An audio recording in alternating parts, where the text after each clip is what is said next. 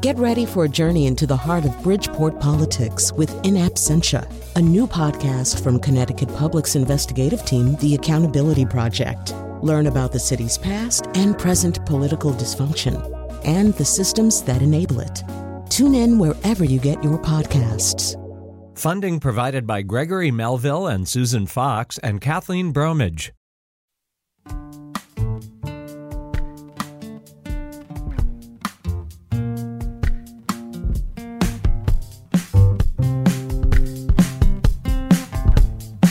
This is Where We Live on Connecticut Public Radio. I'm Lucy Nalpathanchel. More than half of Connecticut's residents have gotten at least one dose of the COVID vaccine to date. And Connecticut, New York, and New Jersey are all expected to lift most COVID restrictions by mid May. Does that mean our economy is improving too? The picture looks different for Connecticut employers depending on the type of work. Coming up, we talk to economists, and we want to hear from you. Are you a small business owner having trouble filling positions? You can join us 888-720-9677. That's 888-720-WNPR. Or find us on Facebook and Twitter at Where We Live. Joining me now on Zoom is Eric Nelson. He's owner of Garden Paths Incorporated in Bethlehem. Eric, welcome to the show. Good morning. Thanks for having me. So you've been a landscaper for about more than 40 years. This is a, a, busy time for you. What does your staff normally look like, and what have you been experiencing now, Eric? Well, it is extremely busy, um, and actually, it's been a little over 35 years that we've been here. Um, right now, uh, we have had a really tough time finding people to fill positions. Um, our staff is typically five or six people, so we're really small. So when you say you're having a tough time, how do you normally find employees to do this this hard work? Landscaping is definitely hard work, especially in those summer months. You know, that's an excellent point. Um, when we first started, it was actually very easy to find men. Um, I could typically find farm kids that would bring in their friends, and um, I've had people stay for 10 and 12 years, learn everything that we could teach them, send them to school and a lot of people actually have started their own business from there. Um, right now, what we did was to put ads on Indeed, Craigslist, the local college board, um, you know, job placement, uh, the local papers. I've hired an employment agency, and um, we're still looking for people. Mm-hmm. And why do you think you're having trouble this year, Eric? You know, um, I'll just point out something that happened last year that, that might put it into a little bit of perspective. Uh, I did put an ad up on Indeed, and I had over 80 responses within a month. And no one showed up to fill out an application. Uh, they just responded and expressed interest. And then at one point, one of the applicants tipped their hand and said, You know, I'm sorry to waste your time, but I have to do this to show that I'm looking for employment to receive my benefits. Now, I don't know how the system worked, uh, but that's the information that I was given. Hmm. So that happened. So that was the the one conversation you had with someone, but meanwhile you're still not able to find workers. Uh, last year there was a lot less that we knew about the pandemic and this virus, and so do you think that played a factor? People were afraid to go back to work, Eric. You know, um, I, I can't really speculate on that. I can tell you that this season, um, I have had all of those ads out in place for two months and almost no response. And so, what does that mean for your business? Uh, it means that we're turning down a lot of work. Uh, it also means that clients that we've served for 20 plus years are having to wait for for us to get there. Does that mean you're also taking on a lot of these jobs yourself, Eric? Uh, yes, but that's nothing new. That's right. As a small business owner, uh, you you understand uh, that part of uh, of the job. And so, what does that mean for you moving forward? Uh, obviously, uh, unemployment insurance benefits are have been expanded until at least uh, early September now. And so, do you feel like you need to offer a more competitive wage? what have you been paying people to do the work before the pandemic? You know, um, we have adjusted our pay scale. Um, and it's it's difficult to say how we how we're going to react because at this point in time, uh, I am paying men more than I ever have paid before for people that are coming uh, across our threshold not knowing anything about our business. Um, I do. I'm very happy to train people, uh, but it's very difficult to increase wages um, so substantially for people that don't really know our craft. So explain that a little bit more, Eric, uh, because for people who don't understand landscaping and horticulture, you know what it means. It's not just showing up to, to mow someone's lawn. Well, you know that I think that's a, an excellent point. Um, we our business actually doesn't deal with turf, with the exception of installation of turf. Um, I think that many people don't understand that this is a trade like any other that, that demands a lot of education to do it well. Um, we make it a point uh, to be highly educated and to offer services um, that are compatible with, with what our clientele expects. Um, so there's an awful lot of knowledge that goes into this, uh, and it takes time. You, you can't just show up and work for a week and and understand the whole of our trade. What about other landscapers and other trades uh, that people that you know who own small businesses? What are they experiencing, Eric? Um, well, you know, I was really curious because it, it has been so tough for us. I did start to call around and ask around through the different trades uh, building, heavy construction, irrigation, uh, even right down to friends who own shops, uh, hardware stores. Um, everyone is experiencing the same thing. I spoke with a crane operator the other day, and he said, You know, uh, we're having such a hard time in our business that now instead of operating the crane, I'm jumping in and out of that machine and doing the hand labor as well. Uh, that's that's fairly unprecedented in his industry. Um, so almost everyone I speak with that owns businesses is having some sort of a labor issue. Mm. I had mentioned to you about what you're going to do uh, moving forward. Uh, the work that you do is seasonal. So, come September, again, with unemployment insurance benefits, potentially uh, the benefits not being expanded, who knows what Congress will do. But in terms of, of your work and the number of jobs that you're going to have to turn down, uh, you know, what are your plans for after September? Well, typically our season runs uh, through December, and then uh, we shut down until March of the following year. Um, I'm not sure I understand the question uh, directly. Uh, if if you're asking me if I'm considering that we're going to take a big financial hit this season, the thought has definitely crossed my mind. But you know, we've been playing the game for, for a long time. And uh, I, I think it's another bump in the road that, that we'll just have to get over. As a small business owner, have there been federal uh, support that you've been able to access in this pandemic, Eric? Um, yes, that uh, the PPP loan was certainly a help. Um, we did not apply for that this season. Um, as I say, I, I think that we're going to get through this. It's just it's just a real challenge. Hmm. What do you want other people to know about what you're experiencing? Because as we hear about uh, the economy uh, picking up, at least uh, based on when we look at what happened last year, there's been some improvement. But in terms of what you want to see from policy leaders uh, to help you and other small business owners? Well, um, I'm certainly not an economist. All I can do is react to what I see on a daily basis.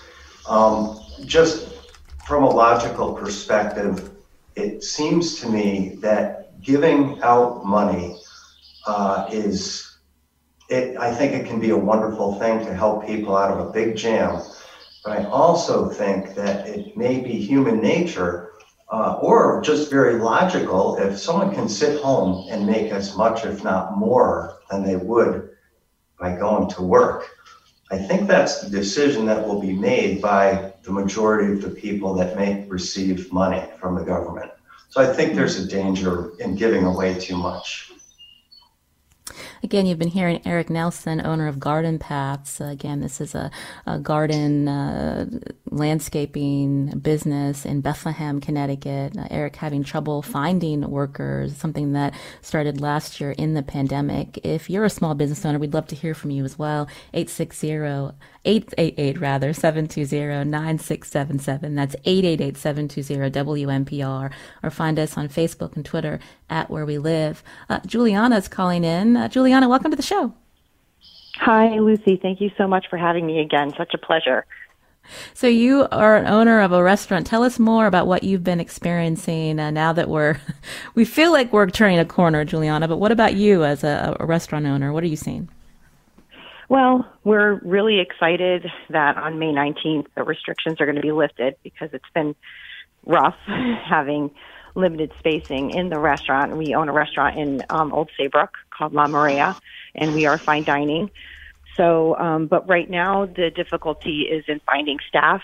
We had to lay off staff, of course, over the winter again because um, there wasn't enough work and then when we called people to come back, some chose not to. So that was hard. And it was a lot of people that worked with us since the beginning. And, and that kind of hurt us. And to get people in right now, most restaurants, not just us locally, have for hire signs outside or posting um, on Indeed. Um, Connecticut Restaurant Association has a job post um, that you can put up for job listings um, for help wanted. So right now we are lacking in wait staff um, and bartending. So, mm. you know, it's rough because without the restrictions, we can do more business, but the service is going to lack because, you know, when I had 17 people on the floor staff, it's going to, it's little, it's a little over half of that right now. Mm. So that's going to be hard. So especially Mother's Day, we have 200 people reserved. So I'm hoping that we do everybody justice and and you know the the servers do their best to you know accommodate everyone.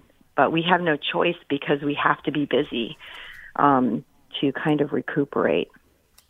And why do you think that you have these positions that are remaining unfilled, Juliana? Well, like Eric had said, um, you know, it doesn't help when, you know, they're still offering the 300 supplemental on unemployment. Um, I, you know, I agree with him that you know, there are people who need it, but you know, if we're trying to reopen the state of Connecticut on May 19th, um, what we're finding is people who do want to work, they're asking us if they can just work part time so they can collect part time unemployment plus the supplemental, which you know that's hard to hear because it's like well we need full time workers not really you know part time so i think a lot of people have gotten comfortable with making you know the same wage or more without having to go to work. Um and i've spoken to other restaurant owners and everybody is kind of on the same page where we're literally you know trying to offer more you know money hourly plus they get their tips um, to have people come into work. Um, we did receive PPP last year and we received PPP this year, but we need bodies to come to work. And so it's been difficult because even when you offer more, people are still reluctant to come in. So I, I'm at a loss. I'm not sure, you know, what to do, what the solution would be other than maybe the supplemental they extended till September if they took that away. I mean, if we're opening in May, they should be, you know, decreasing the amount, in my point of view. But, you know, who am I to say? well, Juliana, thank you for calling in and again telling us your experience. We we wish you luck on Mother's Day. Thank you so much, Lucy. Thank you. Coming up, we're going to hear from some economists about uh, what's happening in our job market and also some of the reasons behind when we think about uh, unemployment uh, insurance benefits. Uh, often we're thinking about uh, individuals uh, and helping them, but what does this mean for the public good, especially in a pandemic? we're going to be talking about that coming up. But I wanted to just take a quick call. Heather in Waterbury. Heather, go ahead. Hi. You know, I was just listening, and um, I know that it, that people are having a hard time, but you know, you don't have to search for jobs while you're getting the unemployment that was waived due to COVID. So that's not a factor. I think the factor is is a lot of people are a little uncertain about going back to work. And, you know, it's hard with childcare, with schools changing every other day. You know, there might be someone with COVID and you have to stay home for two weeks with your child because someone in their class has contracted it. It's, it's just very uneasy times. I don't think it really has to do with anything about the government giving out money because it has become less and less. I think it has more to do with people and their emotions and just their needs. Well, thank you, Heather, uh, for that call. Eric, if you're still with us, did you want to respond to what Heather shared with us? Oh, yes, I, I uh, fully agree that what Heather was suggesting is, is a factor. Um, my wife Gail is a teacher, and I can tell you that it's really tough and challenging for Gail to go through this as well. However, I just would like to suggest that all of the all the other contractors that I have spoken with, uh, and actually just the other day I was speaking with a physician friend of mine who is opening up another shop and he needed a secretary back that was on, on unemployment. And she suggested to my friend that she'd love to come back, but she couldn't, um, she couldn't see him paying the same wage to her that she's making on unemployment. So that's, that's pretty clear. Um, and the other, the other folks that I have spoken with, um, have gotten the same sort of information from people they're trying to hire back. Well, Eric Nelson, again, owner of Garden Paths Incorporated, thank you for joining us today on the show, and good luck to you the rest of your season. Thank you very much for having me. This is Where We Live on Connecticut Public Radio. I'm Lucy Nalpathanchel. Again, we're going to hear from some economists about uh, the jobs picture in our state. You can join us as well, 888-720-9677. That's 888-720-WNPR. Or find us on Facebook and Twitter at Where We Live.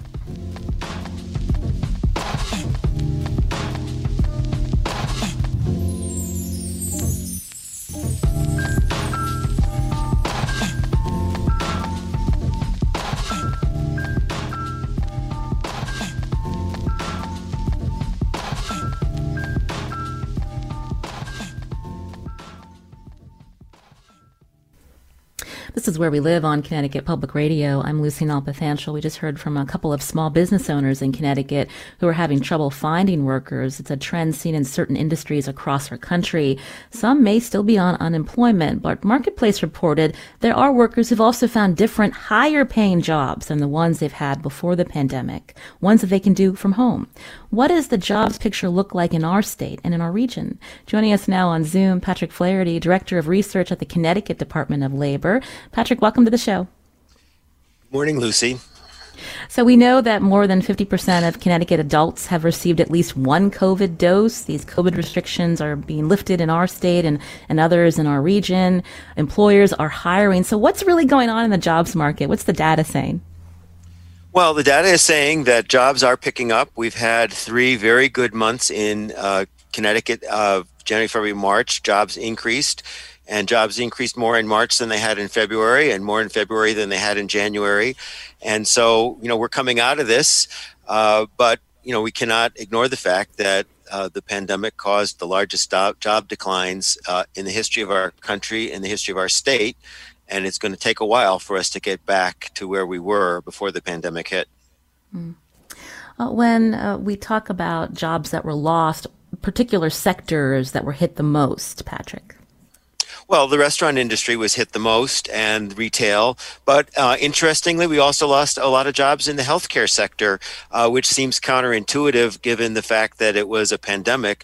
But when you think about dentist offices closing, people uh, being afraid to get uh, uh, some of their elective surgeries and uh, their just routine uh, medical care. Uh, we saw a large decline in that sector, and that sector has yet to fully recover. Um, I'm optimistic in the long run because there's going to be pent up demand for those services. People who have been procrastinating going to the doctor and getting their teeth cleaned are eventually going to go back. And so we're going to see some real strong growth in that sector uh, sometime in the next year.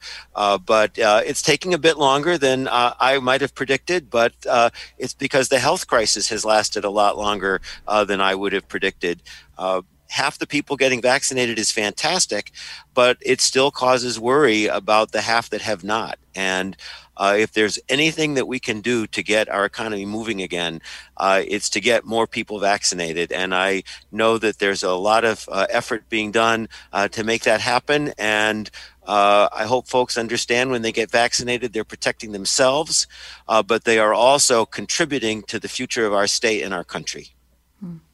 When we talk about, uh, you said hopefully by July of 2022 we'll, we'll be bounced back. That's still a long time away.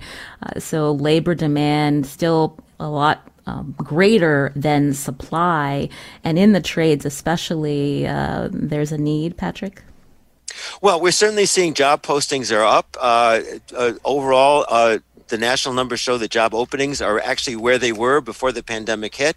So we know employers are trying to hire. And uh, the guests you had uh, earlier on the show are not the only ones who are uh, attempting to hire. And the labor market is adjusting, uh, but uh, there are going to be some folks that are reluctant to go back to work because they're concerned about their health. Uh, there are folks that are having difficulty going back to work because of the fact that their children are home, learning from home, or they haven't uh, uh, uh, made arrangements for childcare yet. All of those things are going to be resolved, I believe, by the middle of next year. Uh, so we need to hang in there. Uh, and it, when I say it's going to be resolved, there are some people working very, very hard to help resolve them. So uh, it's it's some of it's going to happen on its own as the uh, uh, economy continues to heal, uh, and some of it's going to happen because of initiatives that are be, being taken place by policymakers. What is Connecticut's unemployment rate right now? I understand there's new national numbers. Unemployment rate rose to six percent, but the, the job recovery not as as great as economists had hoped. Well, the latest numbers we have, Connecticut's unemployment rate is 8.3 percent, which is uh, which is high, uh, well below where it was uh, in the middle of 2020.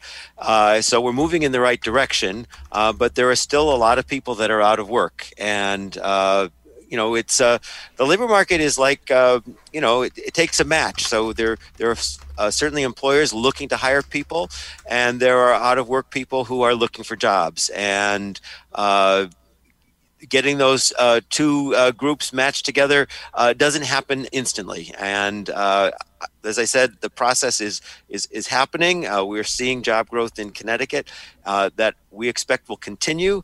And again, by the middle of next year, we do expect employment to be back to pre-pandemic levels. You're hearing Patrick Flaherty, Director of Research at the Connecticut Department of Labor, as we talk about why some small businesses are having trouble finding workers in this pandemic. Again, the number to join us, 888-720-9677, or find us on Facebook and Twitter at Where We Live. Sean's calling in from New Haven. Sean, what do you want to share?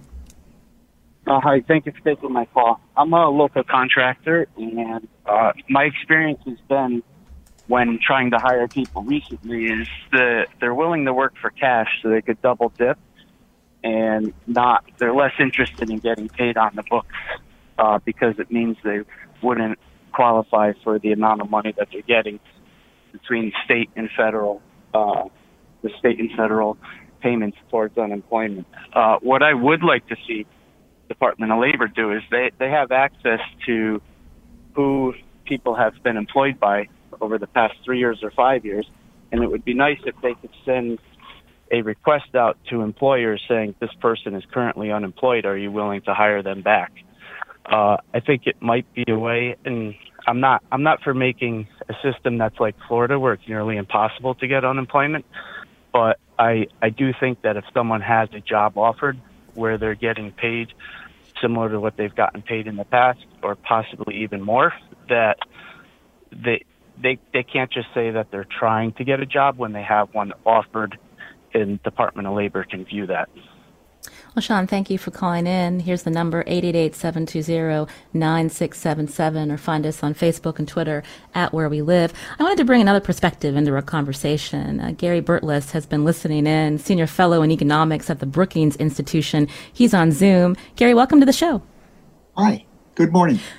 So uh, let's talk a little bit about what we've been hearing from some small business owners who say they're struggling to find workers. They think that uh, the generous unemployment insurance benefits is keeping people from wanting to come back to work. So what's happening here in terms of, you know, the reasons behind why we have these programs and, and some of the, the real life challenges that people are facing? Well, there's two sides to unemployment benefits. First, uh, by the toward the end of April, we had already spent uh, $729 billion on unemployment compensation benefits since the beginning of the COVID emergency. That spending has in turn allowed unemployed families, unemployed workers and their families to keep on spending and has boosted demand, which is one reason that there are a lot of customers going and trying to buy services they have the money to buy them. So that's the that's the positive side of unemployment benefits. The negative side is yes, now that there are job openings developing in the economy, we have millions of people who are receiving generous unemployment benefits that top up the typical unemployment benefits that they would have received under the system uh, in effect before the COVID emergency struck. Uh, currently, that's 300 extra dollars a week and that, for many people, is giving them a higher income than the income they enjoyed while they were at work. This is not true for all workers, clearly, but it's true for probably about half of the workers collecting unemployment benefits. They're receiving more in weekly benefits than the earnings that they lost. And that's especially true for low paid workers, where the, the, the benefit top up really is making a considerable difference in their weekly income. So, yes, some of those people are still cautious about contracting uh, the, the COVID uh, infection and they don't, they feel insecure going back to work because they, they think they will be exposing themselves to the risk of getting sick. And at the same time, they have these, this generous income protection that gives them a higher income than they would receive if they went to work. Uh, now, bear in mind, this has not been a problem for the economy so far. There are so many workers that are eager to get jobs that uh, a lot of the job openings have been filled, uh, it, despite the fact that some people who are taking those jobs are giving up income from unemployment compensation that would have allowed them to have a higher weekly income without working while continuing to receive unemployment benefits than with working and, and having a wage but no unemployment benefits. Mm. And I think that's important to talk about the different factors that uh, people are weighing about returning to work. Uh, not only the fear of getting COVID, but even the lack of, of child care. We know that when schools were closed or even doing partial uh, learning at home, uh, Gary, that's a real burden on families. That's right, and and it looks if you look at the statistics, the, the Bureau of Labor Statistics every every month asks people, did you look for work in the last four weeks? And uh, if you didn't look for work, would you accept a job if one were available? Would you look for a job if you thought ones were available? The, the number of people who look like they're in the job market has fallen off over the last 12 months. And I think that you've put your finger on one of the factors that is reducing the number of people who are seeking work. And that is they have children to care for, they have elderly relatives to care for, and they don't have the resources to take care of those children, take care of their elderly uh, relatives, uh, given the fact that that a lot of the uh, services that would take care of the elderly, take care of the children are not currently available. So the, these people are not available for work because they have to care for family members. And that is indeed one of the things that's holding down the number of people looking for work. But another factor is that even people who are unemployed, in many cases, would be asked to make a financial sacrifice to go to work and expose themselves to the risk of getting COVID. So I, I, think that there's a couple of things going on. But bear in mind, one of the reasons that businesses have so many customers in, in, in this month is because over the last year we have spent uh, three quarters of a trillion dollars on unemployment benefits so that families who have been affected, adversely affected by unemployment, can still spend money for groceries, for restaurant meals, for clothing, and for other items that are keeping up uh, the demand for uh, for goods and services, and that are giving employers the impression that there's a lot of customers out there who want to buy stuff. They wouldn't be able to buy stuff without the generous unemployment benefits that we have been providing so far. And I don't think unemployment benefits thus far the negative effects have, have nearly outweighed the positive effects of drumming up businesses, uh, drumming up commerce uh, and demand for businesses. Again, you can join us here on Where We Live, 888-720-9677, or find us on Facebook and Twitter at Where We Live. Uh, Tony's calling in from North Branford. Tony, you're on the show. Hi. Um, I just wanted to let you know that I that I've spoken to a lot of a lot of people, hundreds, hundreds of people. I see a lot of people, from young women, young girls, to men, to adults, teenagers, and a lot of them have told me almost 100% of them is they don't really want to go and get a job because if they do get a job, they don't know how long they're going to last at that job by wearing the mask four to six to eight hours a day. So until the mask mandate is lifted, they're not even going to bother looking for work because even if they pay well, they'll last not long and they'll lose the opportunity. Well, thank you, Tony, for calling in to, share that with us here on Where We Live. Uh, my guests uh, on Where We Live today, Gary Burtless, Senior Fellow in Economics at the Brookings Institution. Also, Patrick Flaherty is here, Director of Research at the Connecticut Department of Labor. Uh, Gary, before we head into break, I, you know, I did want to raise a point that one of your colleagues at Brookings uh, wrote about, and the idea of when we think about unemployment insurance benefits and the fact that uh, the government has expanded this uh, during this public health crisis that, uh, you know, it also plays into what's good for our public good. The idea that if people aren't going back to work and especially in jobs that are maybe riskier than others in a pandemic, that uh, these benefits help people pay their rent, uh, pay their bills, and also help reduce community transmission in the process.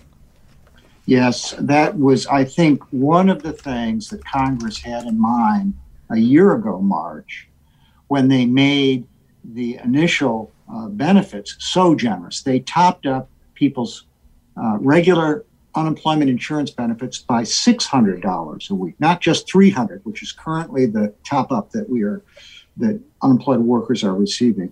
And I think that one of the things that the Congress and congressmen and senators had in mind was that they wanted people who lost their jobs. And remember, there were over 20 million of uh, they wanted those workers to feel as though they could still pay their bills without desperately pounding the pavement to find any job opportunity that they could. They wanted people to have an alternative to exposing themselves to the risk of getting sick. Uh, and we, w- the benefits have been crucial, I think, in that respect. So I completely agree with my colleague. Again, you can join us here on Where We Live, 888-720-9677, or find us on Facebook and Twitter uh, at Where We Live. I wanted to play uh, one more perspective from a small business owner in our state. Connecticut Public Radio's Harriet Jones spoke with Vivian Torregrossa, owner of the restaurant Vivian's Mediterranean Market in Mystic, Connecticut. She's been in business for 12 years, and although her restaurant survived the lockdown period, she's still having a difficult time. So we were looking ahead and thinking, you know, we're going to get through this. Unfortunately, I lost my chef who was with me for a couple of years. And after that, uh, I have been unable to hire any help. For the summer business, the increase in summer business, the influx into Mystic. Hundreds of thousands of people come through Mystic in the summer. We get so busy. The increase in business is unbelievable. Have you tried to hire? Absolutely. We've been trying to hire for the last three months. No one available. I actually had a couple of phone calls. One person made an appointment and never showed up. Actually, two people made an appointment and didn't show up. And one person actually asked me if I would pay him in cash so he could continue to collect unemployment. And I was not about to do anything to break the law so I can have a chef in my kitchen. I need two experienced cooks in order for me to be here in the summer with me. For the last three months, I have been working alone in the kitchen, doing three jobs of three cooks prepping, the short line cook, and cooking all the food that goes into our cases. It has caused me physical damage. I'm really uh, dealing with a terrible lower back problem, terrible wrist problem because I'm tendonitis in my wrist. So I took on too much to stay in business, and unfortunately, after three months, I'm completely unable to handle the increase in summer business by myself, so I have to close. Now, I hope you don't mind me asking, but I'm curious whether you feel like you're offering, you know, the, the market rate or what, what kind of wages you're offering. Absolutely, the market rate. $15 an hour. And I was willing to do 16 and that's pretty much the going rate for the people I'm looking for. Prep chef, that's a great pay. And for a line cook, also a great pay. I, and I don't think it's about the market rate right now, to be honest with you. So, look, unemployment is a very important, it's important. We pay into it so that when we need it, we can depend on it. And I totally support unemployment. However, individuals who are not willing to work because they would rather collect are damaging our businesses by not working by the shortages in the workforce that we're dealing with businesses are going out there's going to be less positions available eventually for those who are going to be off of unemployment in September and will be looking for work. So you're closing mid May um, after having been in business for 12 years. Was that your intention, or how do you feel about the fact that you have to close? No, it was not my intention. We were not planning to close. Uh, my plan was to train a couple of people to take over the kitchen, and I would eventually retire in November. I guess I'm retiring early. And I was hoping that this will continue to move forward with other people where I just was able to manage it's been really emotional. There's a lot of mixed emotions about what we're doing. We're not happy about closing. Um, we have great support in our community. We've made a lot of amazing friends here. It's been a great journey. It's been a great journey. And I think it was a, a little bit too sudden for us to end the journey the way we are. Uh, totally unexpected. But, you know, you do what you got to do. That was Vivian Torregrossa, owner of Vivian's Mediterranean Market in Mystic. Her restaurant will be closing permanently on May 15th. You're listening to Where We Live on Connecticut Public Radio. We'll be back after a short break.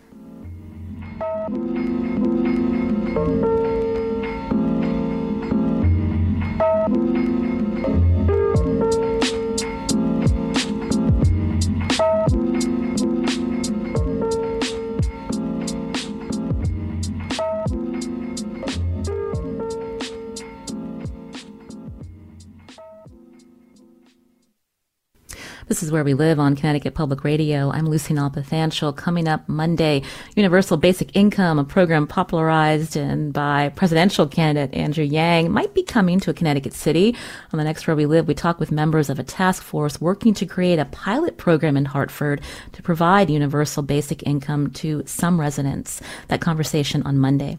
Now today on Zoom with me, Patrick Flaherty, Director of Research at the Connecticut Department of Labor, and Gary Burtless, Senior Fellow in Economics at the Brookings Brookings Institution as we talk about uh, the job recovery, what's happening in our economy, and some of the struggles that some employers are having finding workers. I just wanted to share some social that we've been getting uh, during the show.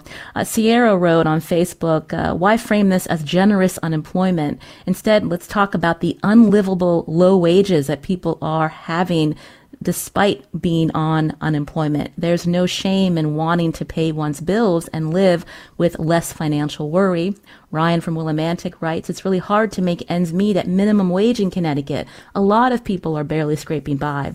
He understands why people would not want to go back to work to make less if they can't make ends meet working full time.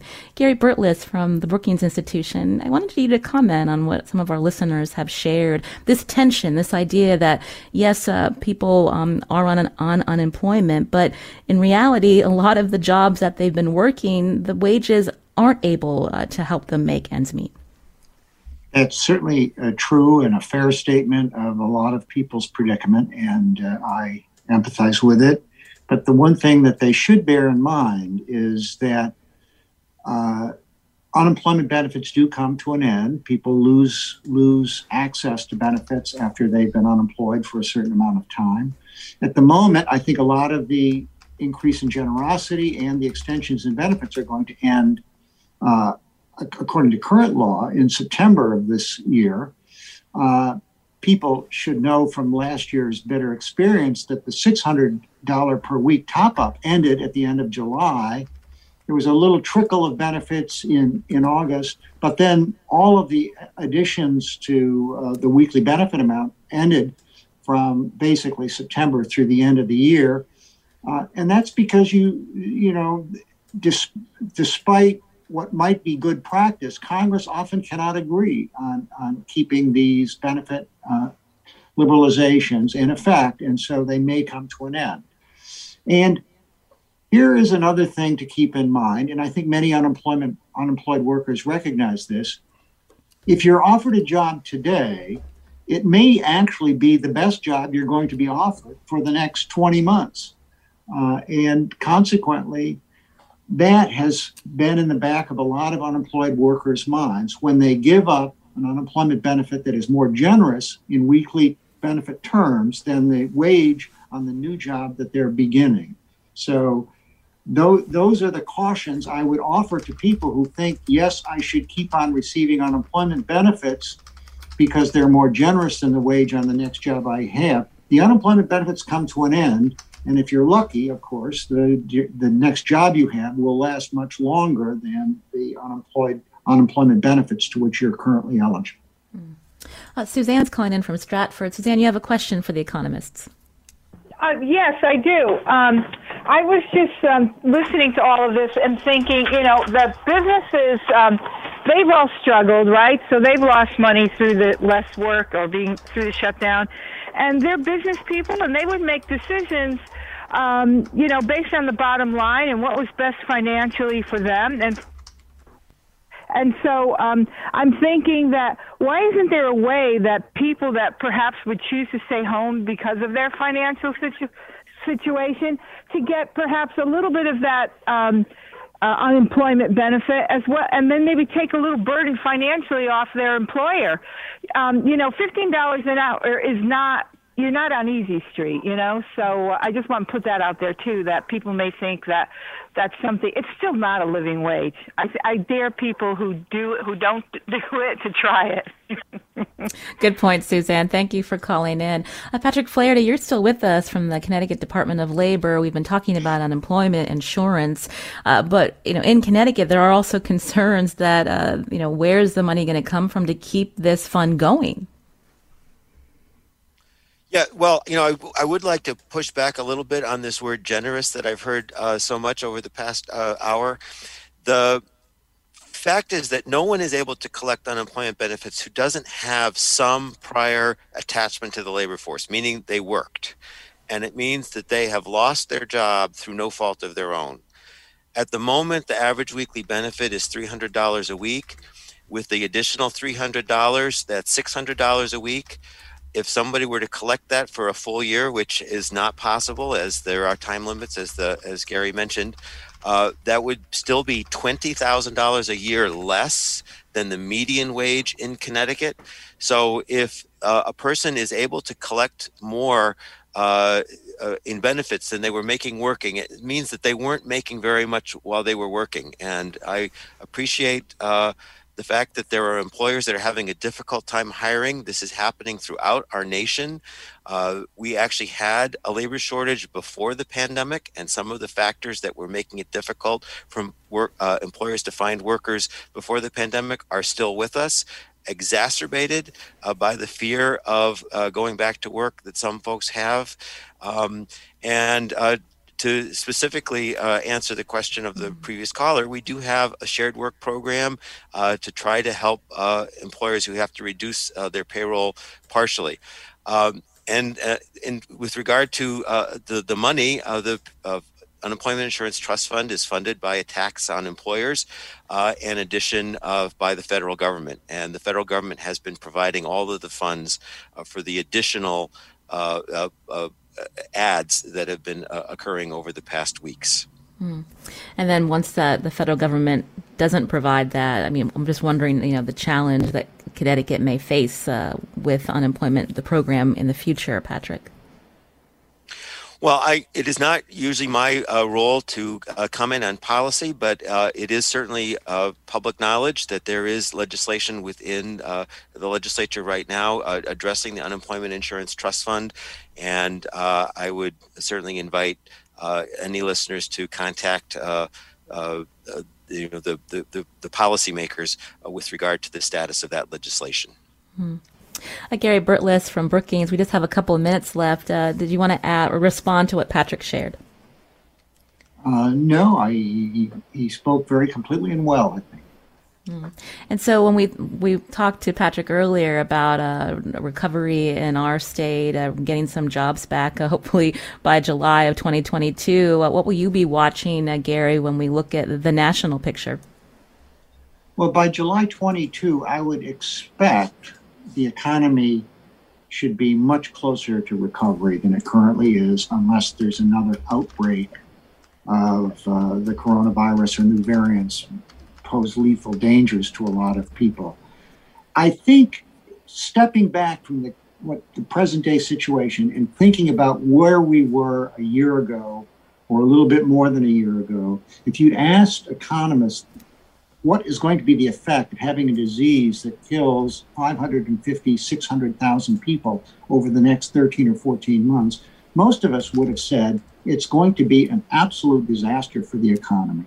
It's going to be a terrible disaster for the labor market because of people's fear, legitimate fear of interacting with others as customers, as uh, as uh, fellow employees, and so forth. It's going to put a huge dent in the economy. And I think I, along with most economists, have been surprised by how resilient the economy has been, given this, how the economy could continue to operate at such a high level over the course of people being in terror that they or someone in their family was going to get sick as a result of exposure.